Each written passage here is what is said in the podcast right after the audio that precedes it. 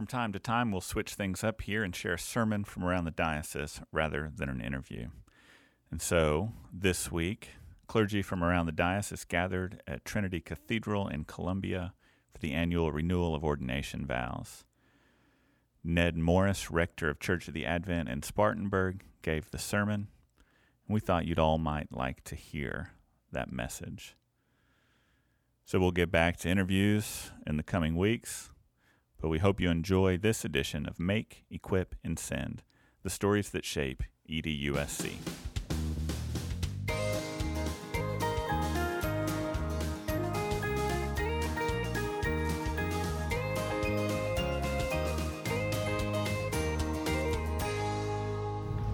In the name of the one God, Father, Son, and Holy Spirit. Amen. Amen.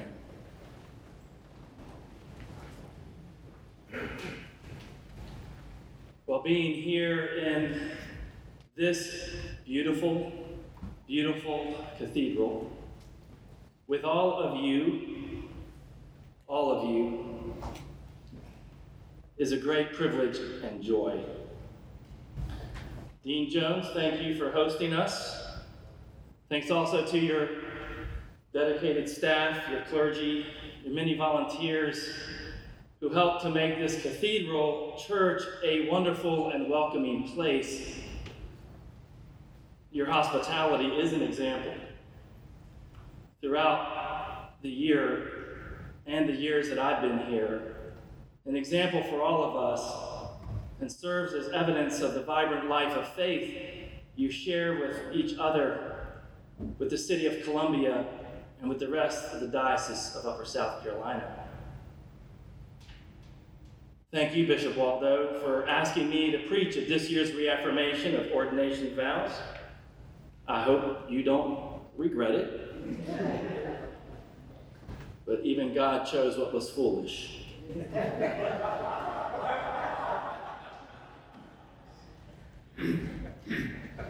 I promised myself that I wouldn't say something smarmy or try too hard in an attempt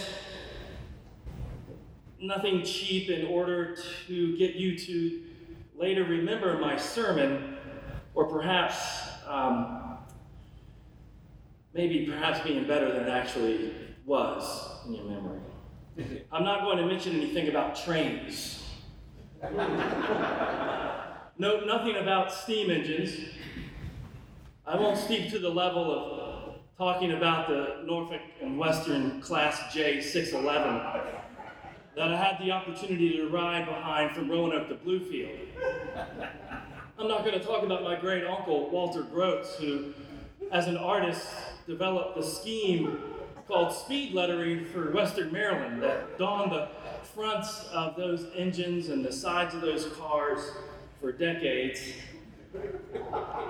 I'm not going to talk about having grown up in Ellicott City, Maryland, the first passenger rail station in the world.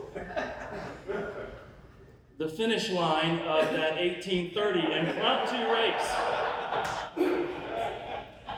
between the Tom Thumb and the horse drawn car from Baltimore to what was then Ellicott Mills. Yes, I will refrain from talking about all of that sort of thing, because if I did, I might distract you, and you might only remember those words and forget everything else I'm about to say. And as much as I enjoy talking trains with you, what I'm going to say now, I hope and pray, might actually be sermon material. And perhaps in part might be worth remembering. In preparing to preach today, there were many images thoughts, and memories that pass through my mind. And so there I was yesterday, on the day before I was to preach at the reaffirmation of ordination vows in this cathedral. As I stared with the rest of the world at the film footage and pictures of Notre Dame Cathedral on fire and I was suddenly taken back to another moment in time. I was transported to a day when we had all once before stared with the rest of the world. Only back then, and it feels strange to say back then, we watched as several iconic structures were being severely damaged, and still others unbelievably and unforgettably destroyed by cruel, cowardice, and evil attack.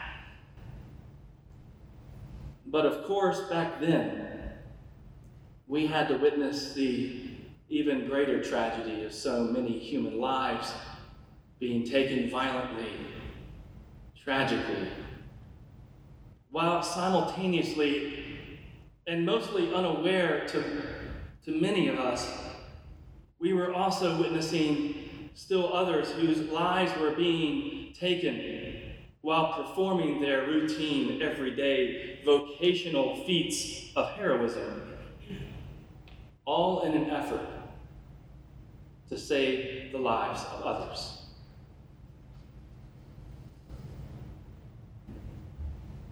That day,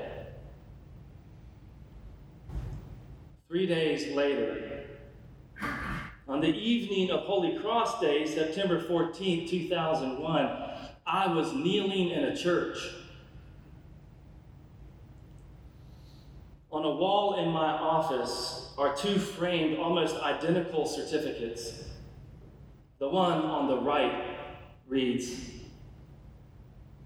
Be it known to you by these presents that we, Frank Neff Powell, that's my voice for effect. That's not how it reads. But by divine providence, Bishop of Southwestern Virginia, conferring holy orders under the protection of Almighty God in Trinity Church, Staunton, Virginia, on the 14th day of September in the year of our Lord 2001, did then and there rightly and canonically and according to a form prescribed in the Book of Common Prayer of the Episcopal Church ordained as a priest in the one holy Catholic and Apostolic Church, our beloved Son in Christ, Jonathan Edward Morris. So, yesterday, that is where my mind returned. I still find it strange that two enormous, two enormous twin towers that made up so much of the skyline. For the four years Ellen and I lived in New York while I attended General Seminary, from July of 1997 to July of 2001, that these skyscrapers, standing 110 stories high, made of steel and reinforced concrete, and designed, engineered, and built using 20th century applied physics would only last 28 years. April 4th, 1973 to September 11th, 2001.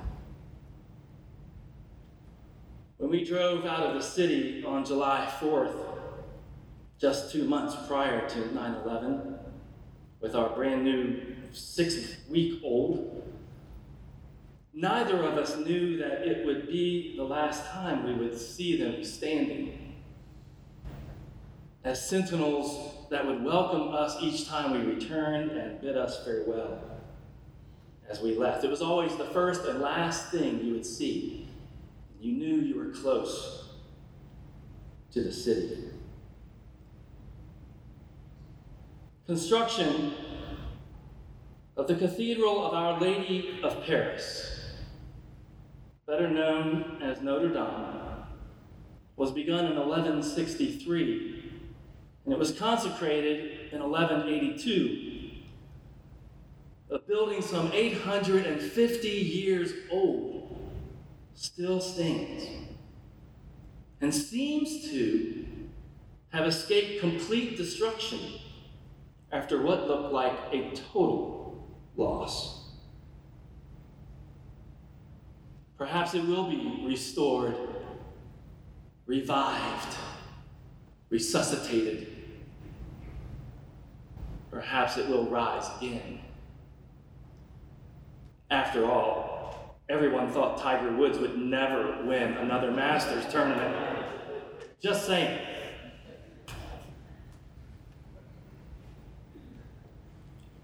Holy Week is not the most convenient time for clergy to put everything on hold and travel even to this beautiful place, even to be with the company of one another, in order to reaffirm their ordination vows.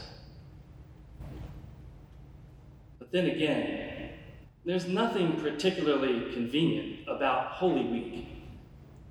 And I believe the same goes for ordination. I bet there isn't a single one of us who found the ordination process or the discernment process or anything that has taken place since convenient. Life, ministry, neither is convenient. And I don't think there is much about the ordained life that is supposed to be.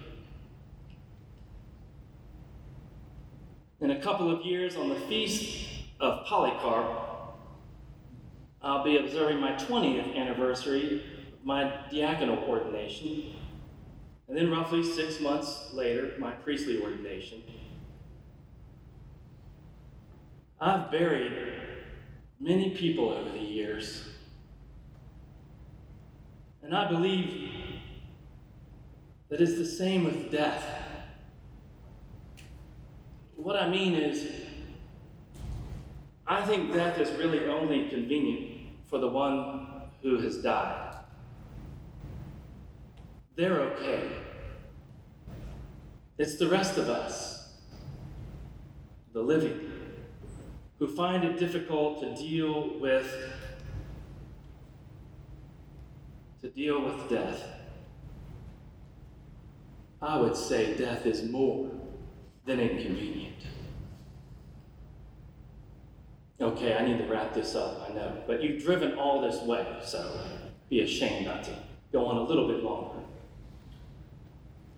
So here we are.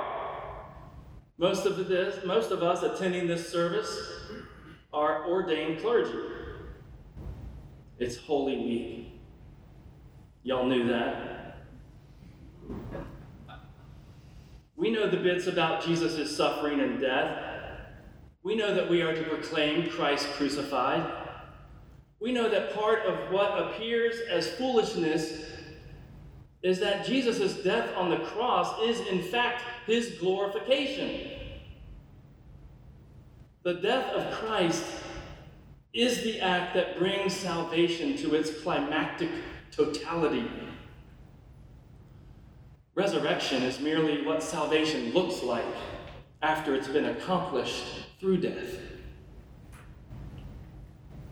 We must also remember this human beings attach themselves to that which brings them meaning and solace. Sometimes that's a building. I witnessed that while I watched and listened to the thousands gathered to sing hymns as they watched over the Cathedral of Our Lady of Paris burning. And I know that hymns have been sung throughout this state and most recently throughout Louisiana as buildings loved, prayed in, worshiped in, died in, baptized in, have burned. You know, I grieved for the Twin Towers. I did. Weird. And I grieved for all those who perished in them and everybody who perished on that day. I grieved last night for Notre Dame Cathedral. And I grieve for all those who have found that place to be full of meaning and beauty and peace. I'm not sure if the church, the body of Christ, isn't both the building and the people after all. We are people who see things with sacramental eyes, right? Is this not more than what it appears to be? The bricks and the body, the mortar and the mind, the pew and the pew sitter, I think they both matter. It all matters. In closing, I'm going to read a passage from what I think, as dated as it is, is still the book that captures the essence of ordained ministry. The first book that my rector handed me when I went in innocently inquiring about a T.S. Eliot poetry reading class he was going to be leading during Lent and walked out with this book by the Right Reverend and Right Honorable Arthur Michael Ramsey, 100th Archbishop of Canterbury, the Christian priest today. Ramsey wrote, Amidst the vast scene of the world's problems and tragedies, you may feel that your own ministry seems so small, so insignificant, so concerned with the trivial. What a tiny difference it can make to the world that you should run a youth club, or preach to a few people in a church, or visit families with seemingly small result. But consider, the glory of Christianity is its claim that small things really matter, and that the small company, the very few, the one man, the one woman, the one child, are of infinite worth to God. Consider our Lord Himself amidst a vast world with its vast empires and vast events and tragedies our Lord devoted himself to individual men and women, often giving hours and time to the very few or to the one man or woman. In a country where there were movements and causes which excited the allegiance of many the Pharisees, the Zealots, the Essenes, and others our Lord gives many hours to one woman of Samaria one Nicodemus, one Martha, one Mary, one Lazarus, one Simon Peter. For the infinite worth of the one is the key to the Christian understanding of the many. It is to a ministry like that of our Lord Himself that you are called. The gospel you preach affects the salvation of the world and you may help your people to influence the world's problems. But you will never be nearer to Christ than in caring for the one man. The one woman, the one child. His authority will be given to you as you do this, and his joy will be yours as well. Thanks be to God. Amen.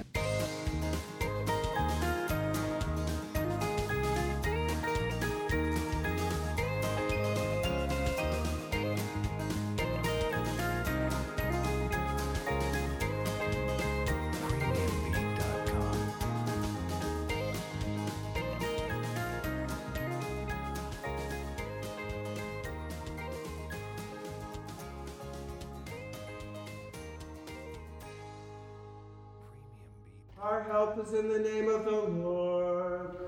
The maker of heaven and earth. Blessed be the name of the Lord. From this time forth forevermore. The blessing, mercy, and grace of God Almighty, the Father, the Son, and the Holy Spirit be upon you and remain with you forever.